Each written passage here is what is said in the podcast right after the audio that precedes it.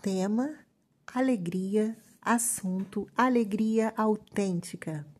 Essa sensação aparece naturalmente e é expressada para fora, sendo produto de uma situação ou conquista considerada positiva pelo sujeito.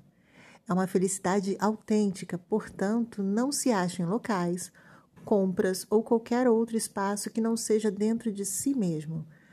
Ela não é condicionada por eventos externos, mas depende de uma ação genuína e verdadeira.